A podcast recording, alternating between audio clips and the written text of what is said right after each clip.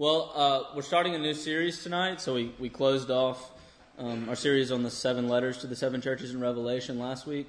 And this week we start the series entitled The Farewell Speech of Christ.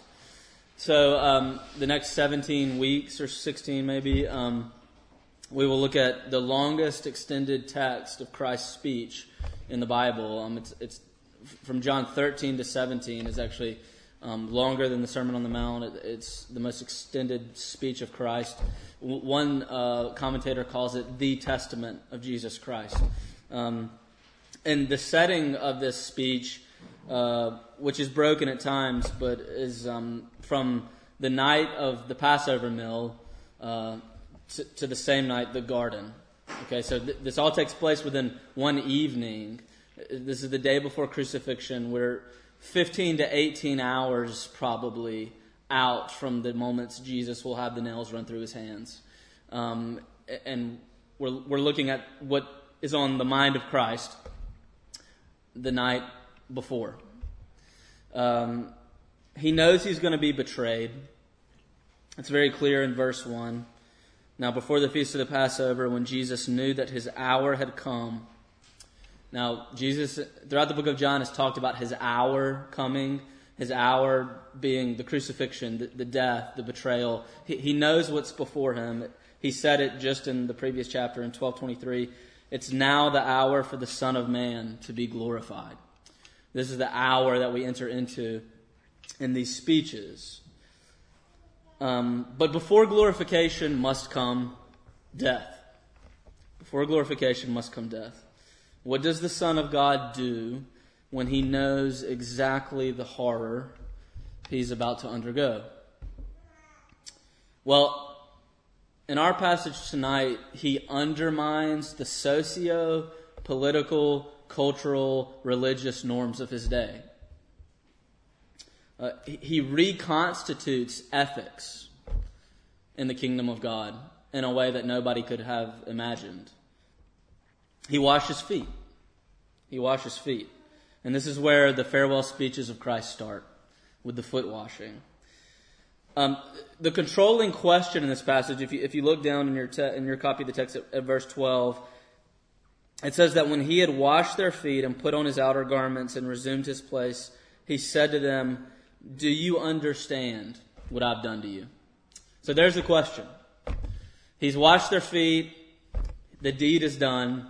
And in verse 12, the controlling question of the text is Do you understand what I have done to you? Do you understand what he's done in this passage? That's the question. What is this about? What is the washing of the feet about? about? And it, look, there's one obvious thing that it's about, and, and everybody saw this. You all saw this. Jesus says it very clearly in verses 16 and 17 that it's an example. He states it up front. There's a simple logic here. Verse 16, truly, truly, amen, amen, literally is what he says. In other words, this is important. A servant is not greater than his master. What's the point? Do what the master does. He's, he's being an example. That's the simple logic. If Jesus is a foot washer and you're a servant of Christ, then you must become a foot washer. You must step down from your heights and go low. You see? Look, but if obedience, if, if the imitation of Christ, if, if becoming an, an obedient person to Ephesians 5 1, be an imitator unto God, was that simple, then we would all be like that. Um, but, but it's not. See, one, one of the points here in this passage is that it isn't enough just to act like Jesus. It's not enough. There's more going on here with the foot washing.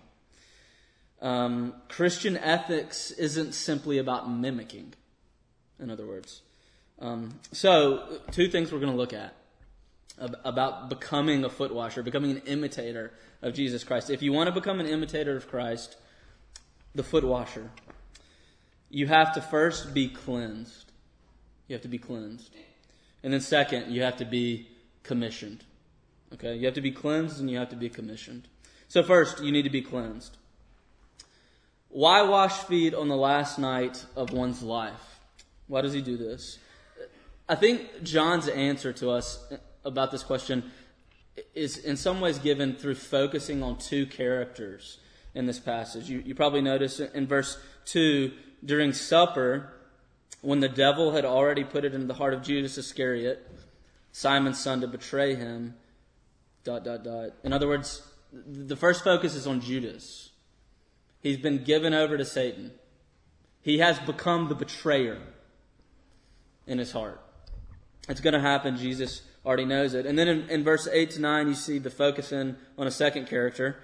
Peter said to him, You shall never wash my feet. Uh, and Jesus said, If I do not wash you, you have no you have no share with me. And so Peter says, Don't wash just my feet. Wash my head, wash my hands, wash my whole body. Way to go, Peter. Uh, Peter's the kind of guy that says the dumbest stuff in class, you know. Um, that's the kind of picture we're being given here. But, but in between Judas and Peter is verses 3 to 5. Um, and in verses 3 to 5, we have the upending of the socio cultural political order. Okay? What does Jesus do between Judas and Peter? Jesus, knowing that the Father had given all things into his hands, that he had come from God, that he was going back to God, he rose from supper, he laid aside his garments, and taking a towel, he tied it around his waist, and he began to wash the disciples' feet. Now, the first thing we see here is that Jesus takes off his Passover, his outer garment. Uh, this is like taking off your dinner jacket, okay? It's like taking off your. It's it's like wearing. Um, it's like not. It's like not wearing a tuxedo to a black tie event, huh? Uh, some of you know, get what I'm talking about. Um, no, just kidding. Uh, it, look, he, he's taking off his outer garment. He, he's he's putting on. This this is like wearing an undershirt. This is the clothing of the poor. This is the clothing of the servant. This is the clothing of the slave. Now, how do we know that? Look, no peer in this Jewish first century context would have ever washed someone's feet. Washing feet was a very normal activity in the first century in, in the ancient Near East. Uh, it happened all the time. You would you would travel in sandals. You would get extremely dirty feet. Not only dirty, but but cut, bruised, broken, diseased, and it would be very common for you to, to go to an important meal like the Passover or enter into somebody's house and have your feet washed. But no Jew whatever, wash feet. The rabbis, in fact, in the first century, taught that it was below the level of a Jew to wash another person's feet.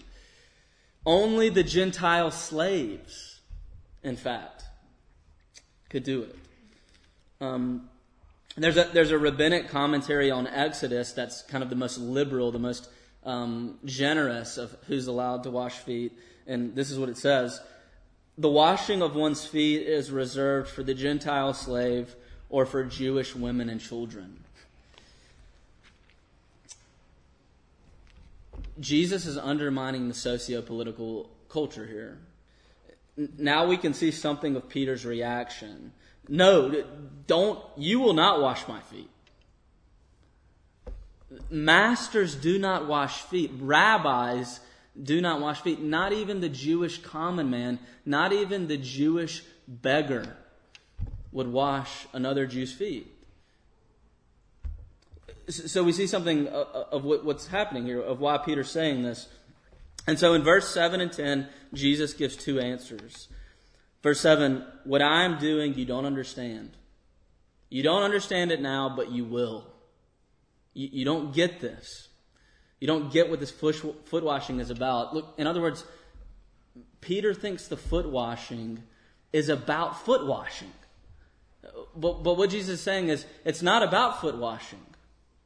This activity that I'm doing right now, you don't understand it, but you will. You will He's referring to, to something in the future there. And, and then in verse 10, he instantiates it even more by saying this. Jesus said to him, The one who has bathed does not need to wash except for his feet, but is completely clean. The one who's bathed doesn't need to wash. It's not about the foot washing. The foot washing is not about the foot washing. So, so what's going on here? What's going on here in his response to Peter and his undermining of the, this social norm? Well, if you jump back up to verse 13, we see it. Uh, sorry, verse 1, 13 1. Now, before the feast of the Passover, when Jesus knew that his hour had to come to depart out of this world to the Father, having, and this is one of my favorite verses in all Scripture, having loved his own who were in the world, he loved them to the end. Having loved his own, past tense, he loved them to the end. Now, the word for end there is the is the you know this word. Um, it's the Greek word telos. You've, you've, probably heard the word telos. Our telos, our goal, our purpose, our end, our, our final purpose. Um, that thing to which we're moving towards. That's the word that's being given there.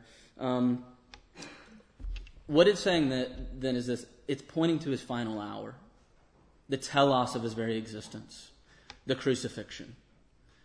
It, he knows his hour is coming. The, the telos is his death. It's coming. And, when he tells Peter that there's something else going on here, the foot washing is not about the foot washing. You don't, you don't understand what's happening, but you will. He's talking about his telos. Five days ago, from this passage, just five days before this. Jesus had just entered into Jerusalem after healing. Um, sorry, Jesus had just healed Lazarus, raised Lazarus from the dead, and he was at Mary and Martha's house. And this is literally one chapter before chapter 13, and there's another foot washing. Do you remember? Mary gets out the perfume and the oil. It was worth something like 300 quid today. And she pours it all over Jesus' feet and anoints him. Now, now what's John teaching us in that, that text? J- Jesus makes it really clear. This was the point.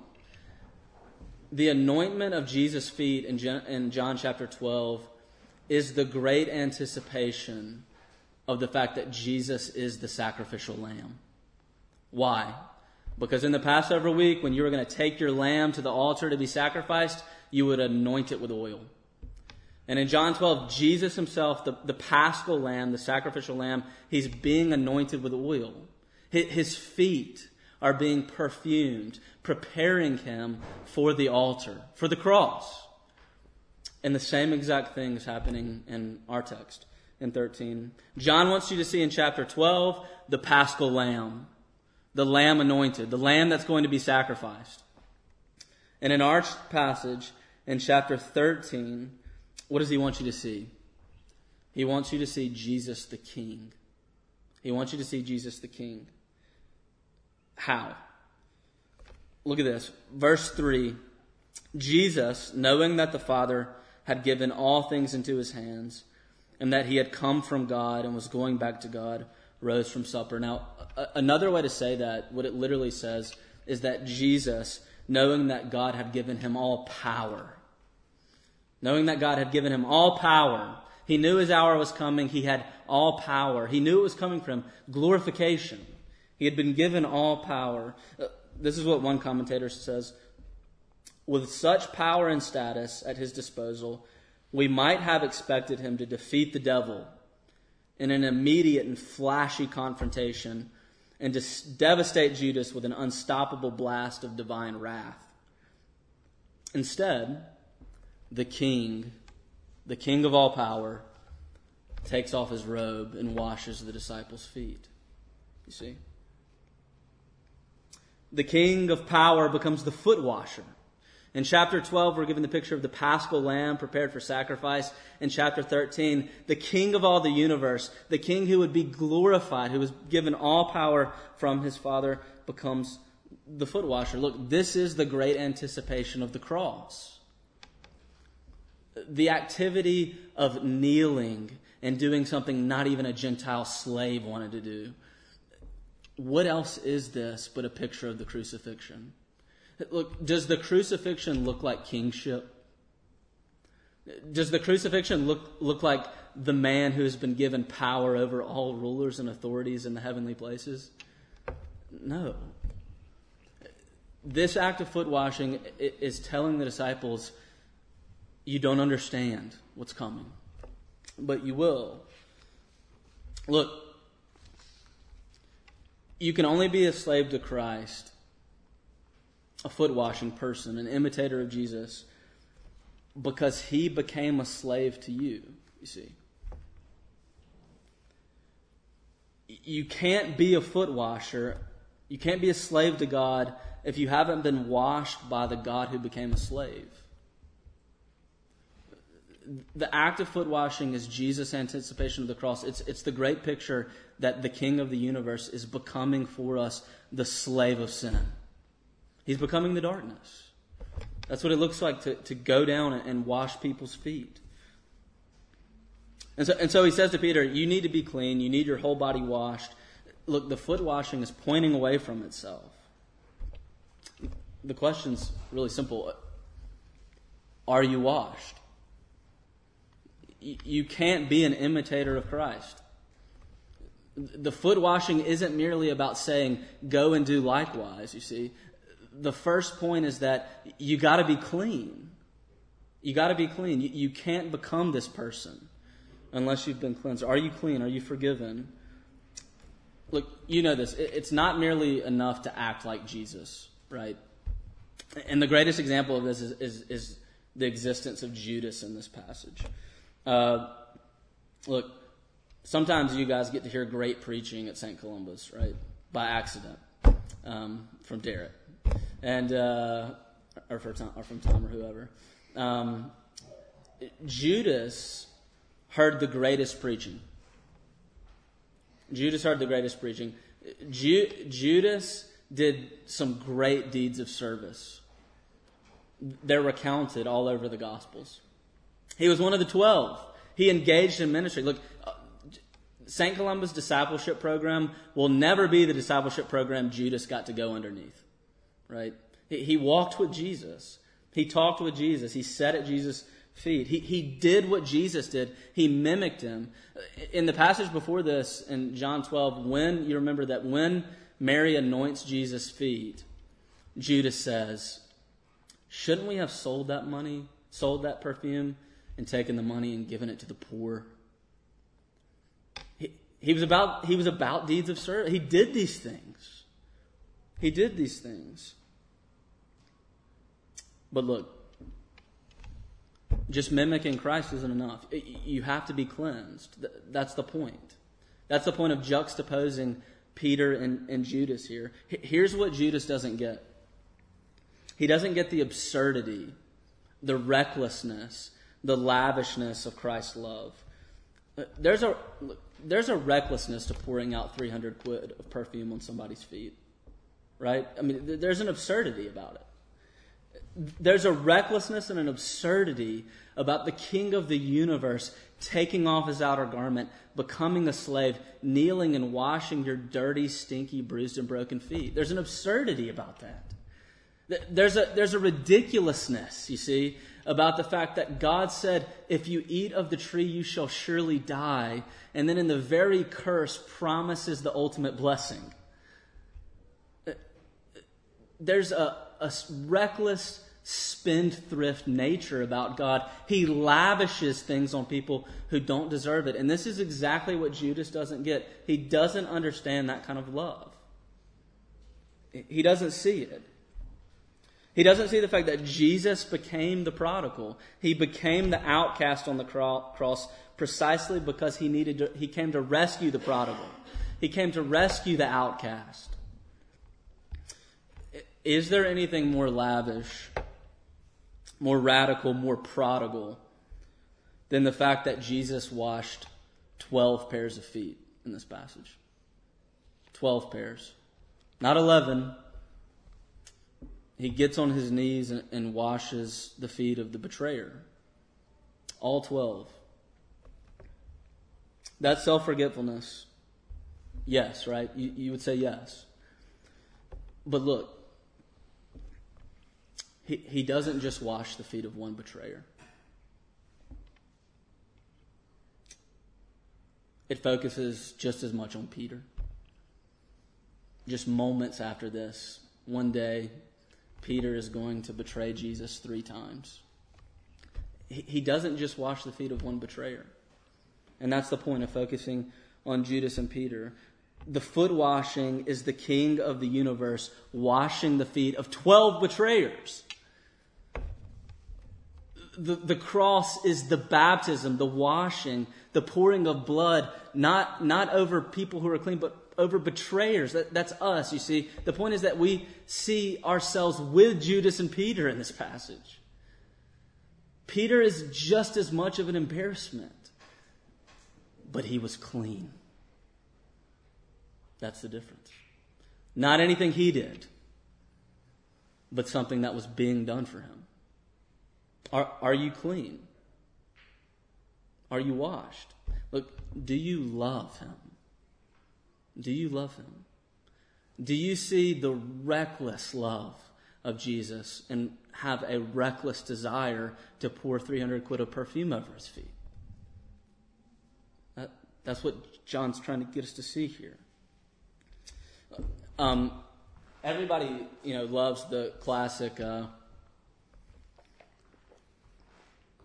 king and like pauper story, right? We even had one of these in reality television in the states. It probably was here as well. It was terrible, but um, where you know this millionaire would go and kind of do like a bachelor type thing where he would date all these different girls, and they would have no idea that he was a millionaire, and he would tell them like he was in an unbelievable amount of debt. And you know there was no future financially ahead, and see who really loved him. You know, everybody loves these kind of stories because that really poor reality TV example is based off of a, more classic fairy tale, right? The king, like the king and the pauper fairy tale. The king goes out, you know, arrays himself in, in the clothing of the poor, eats with the with the lowly, and he's looking for that girl, right? He's looking for that queen. He's looking for the woman out in his kingdom that doesn't know he's the king. He's looking for the woman that he finds that's got so much humility that she's absolutely beautiful. And and you know what happens, right? He he goes and finds her. He finds you know Aladdin. He he finds like it, you know it's the opposite of like Jasmine and Aladdin. I mean it, it's he goes out and he finds her, and he brings her back and he marries her, and instantly the woman who had no idea who this man was, the woman who was absolutely poor, becomes the queen of the kingdom. She becomes the rich one. She, she sits on the throne with him, right? Look, Jesus, the King of the universe, came and declothed himself. Philippians 2. He did not count equality with God something to be grasped, but he made himself nothing, taking on the form of a doulos, a slave but the difference in that, the true story of Christ and the king and the pauper story, is that Jesus Christ did not go out amongst the poor looking for the most humble. He came to the betrayer, you see. He came looking for a bride that had prostituted herself. That's who he came for. He came for us. He comes and washes the feet of the prostitute on the cross. This is the gospel, you see. What do you do with this?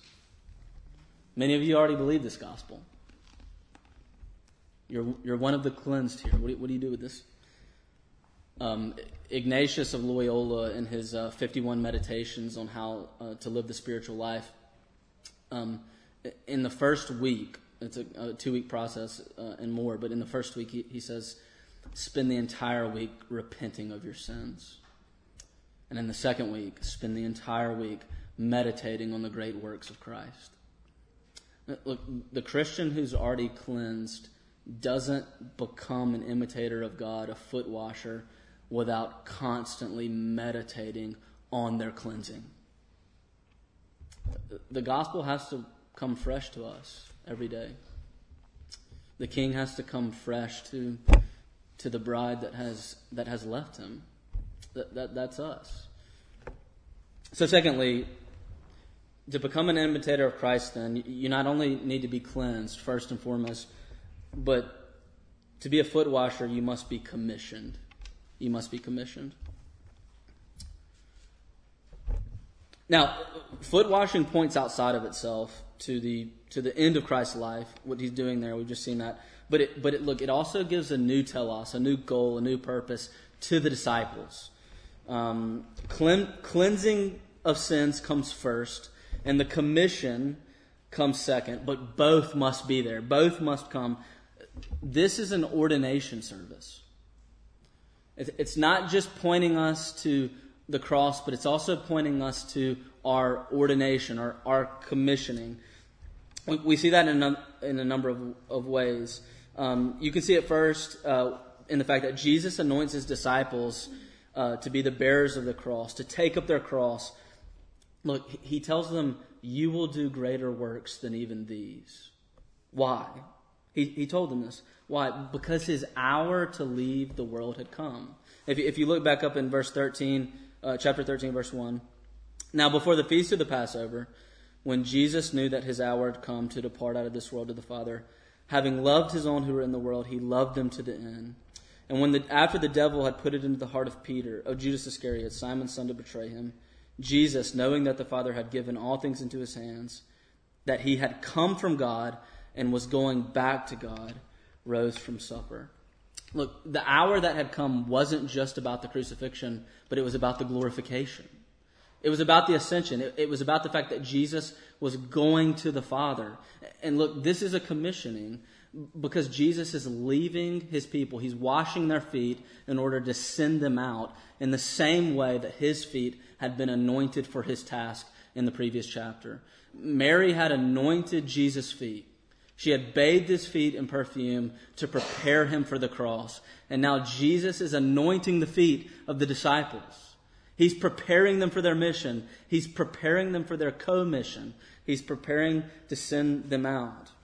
You see down uh, in, in verse 12 uh, when he says, Do you understand what I've done to you? You call me teacher and Lord, and you are right, for so I am. If I am your Lord and teacher, I have washed your feet. You all also to wash one another's feet. Look, when he's talking to them, he says that he gives them uh, two, two ways to see it there's a master and a servant. But then he says that the servant is the one who has been sent the one who has been sent. The word there for, for being sent is the word, um, and you know this word, uh, apostolos, apostle, the sent one, the called one. He's saying to them that the foot washing is a sending forth. It's, it's a master sending his people out to do the work that they're left to do. It's taking a share in him. Look, People called on commission have been called by Jesus, cleansed to be heirs of the world, the Apostle Paul tells us. You, if, if you're cleansed tonight, you've been called to be a brother, a sister, a friend of Christ, to be an heir of Jesus Christ, to, part, to partake with him. He literally says in this passage, You will share with me. You've been given a portion of the kingdom. You, you've, you, in your union with Christ, you have been seated in the heavenlies alongside him. Here's the calling of the commissioned one the one who sits high on the throne next to Jesus Christ, the brother, the sister, the friend, is to go low. See? You sit next to the king if you are cleansed, but the ethic that he took upon himself becomes your ethic. Philippians 2 becomes your hymn. You divest yourself of your outer garment and become a doulos, a slave, a, a, the form of a servant. The highest co inheritors of the kingdom of God, of the whole world, are commissioned to take the form of the lowest. If you want to be kingly like Jesus, you do so by becoming a slave. That's the point of the commission. Now, what, what is this today? what does this look like in 2016? What, what does this look like for us? It, it's not literally washing feet, okay? I've been, I don't know if, if you guys have ever been around this, but I've been in a couple uh, settings in the past where people have, you know, done this in worship, and, and that's all good and well as far as it goes. But the, the point is not to wash feet, literally. That's not what Jesus is getting at here. What does this look like? This action of Christ is the benediction of the greatest commandment love your neighbor as yourself. This is the benediction. This is the blessing. This is the close of the service, you see. This is an ordination service where Jesus is closing the service, washing the feet, and with the benediction, he's saying to them, Love your neighbor as yourself. He's showing them that through the act of foot washing. It's an objective act, an, an act outside of us, pointing to the necessity of a subjective condition. You have to be, being cleansed means to go get dirty, you see. Your feet are washed so that you can step back out into the muck, back out into the mud to the lowest of society. Today's today's ethical norms, you, you guys know this, but but today's ethical norms. I mean, if we were to kind of whittle down the the, the where the society uh, thinks of the good life, it, it's definitely in the ethic of individuality, and part of that comes with the ethic of tolerance. It, it's it's this. It's the right to be an individual and to be an absolute individual. To be alone and to be left alone. To not have to deal with people and to not have to forgive. This is the ethic of tolerance. It's that as long as you keep to yourself, um, that, that's good enough. That, that, that's the good life.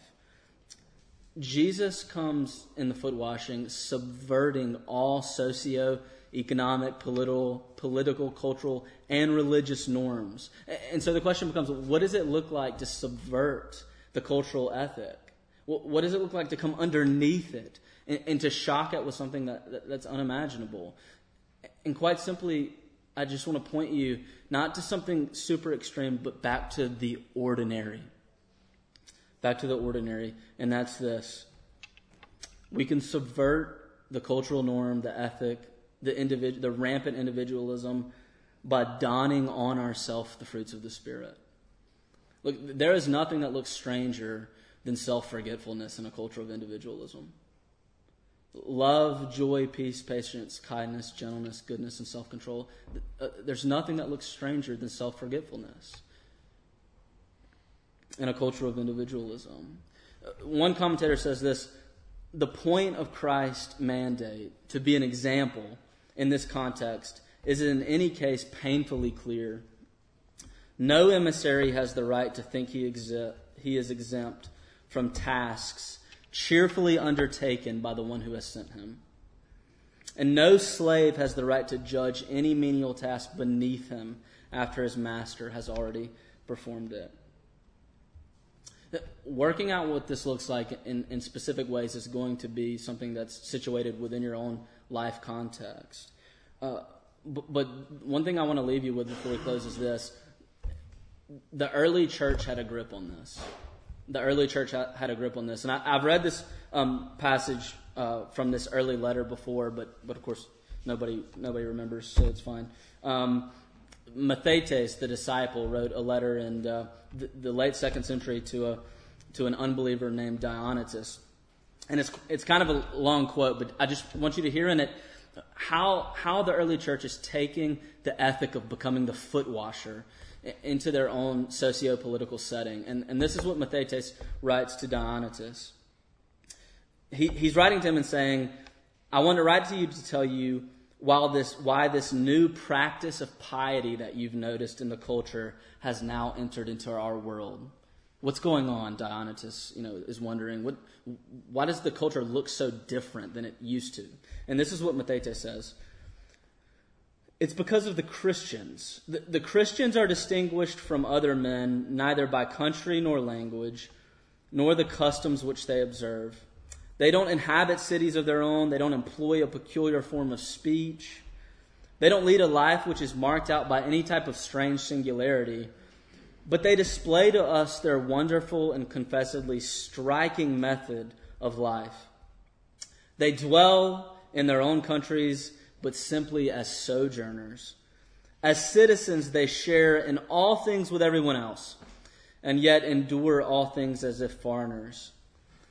Every foreign land is to them as their native country, and every land of their birth is a land of strangers.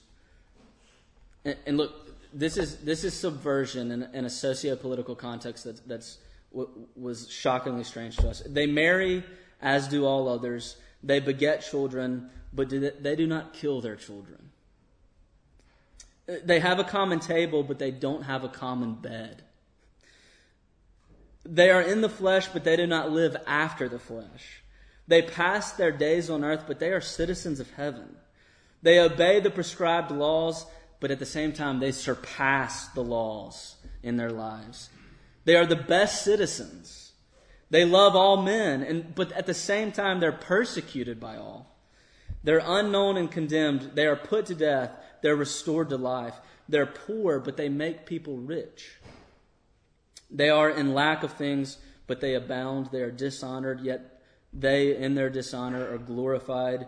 They are evil. Oft, their evil is often spoken of them, yet, and they are reviled, yet they are blessed.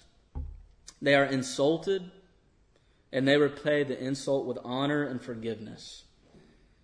They are assailed by the Jews as foreigners, and they are persecuted by the Greeks, but those who hate them are unable to assign any reason for their hatred. Taking up one's cross and humble, self sacrificing, self forgetfulness, the ethic of the foot, foot washer. Look, Jesus closes this passage in, in verse 17 by simply telling you this this will make you happy. That's all. This will make you happy. Blessed are those who do these things. Blessed are those who do these things. Ultimate happiness is wrapped up in that word. Blessed are those who are cleansed and take on the commission of foot washing. May God make us all self forgetful foot washers. Let's pray. Our Lord and God, we ask that you would um, cleanse us of our sins now and help us to become foot washing, going low, self sacrificing, self forgetful people. And we ask this in Jesus' name. Amen.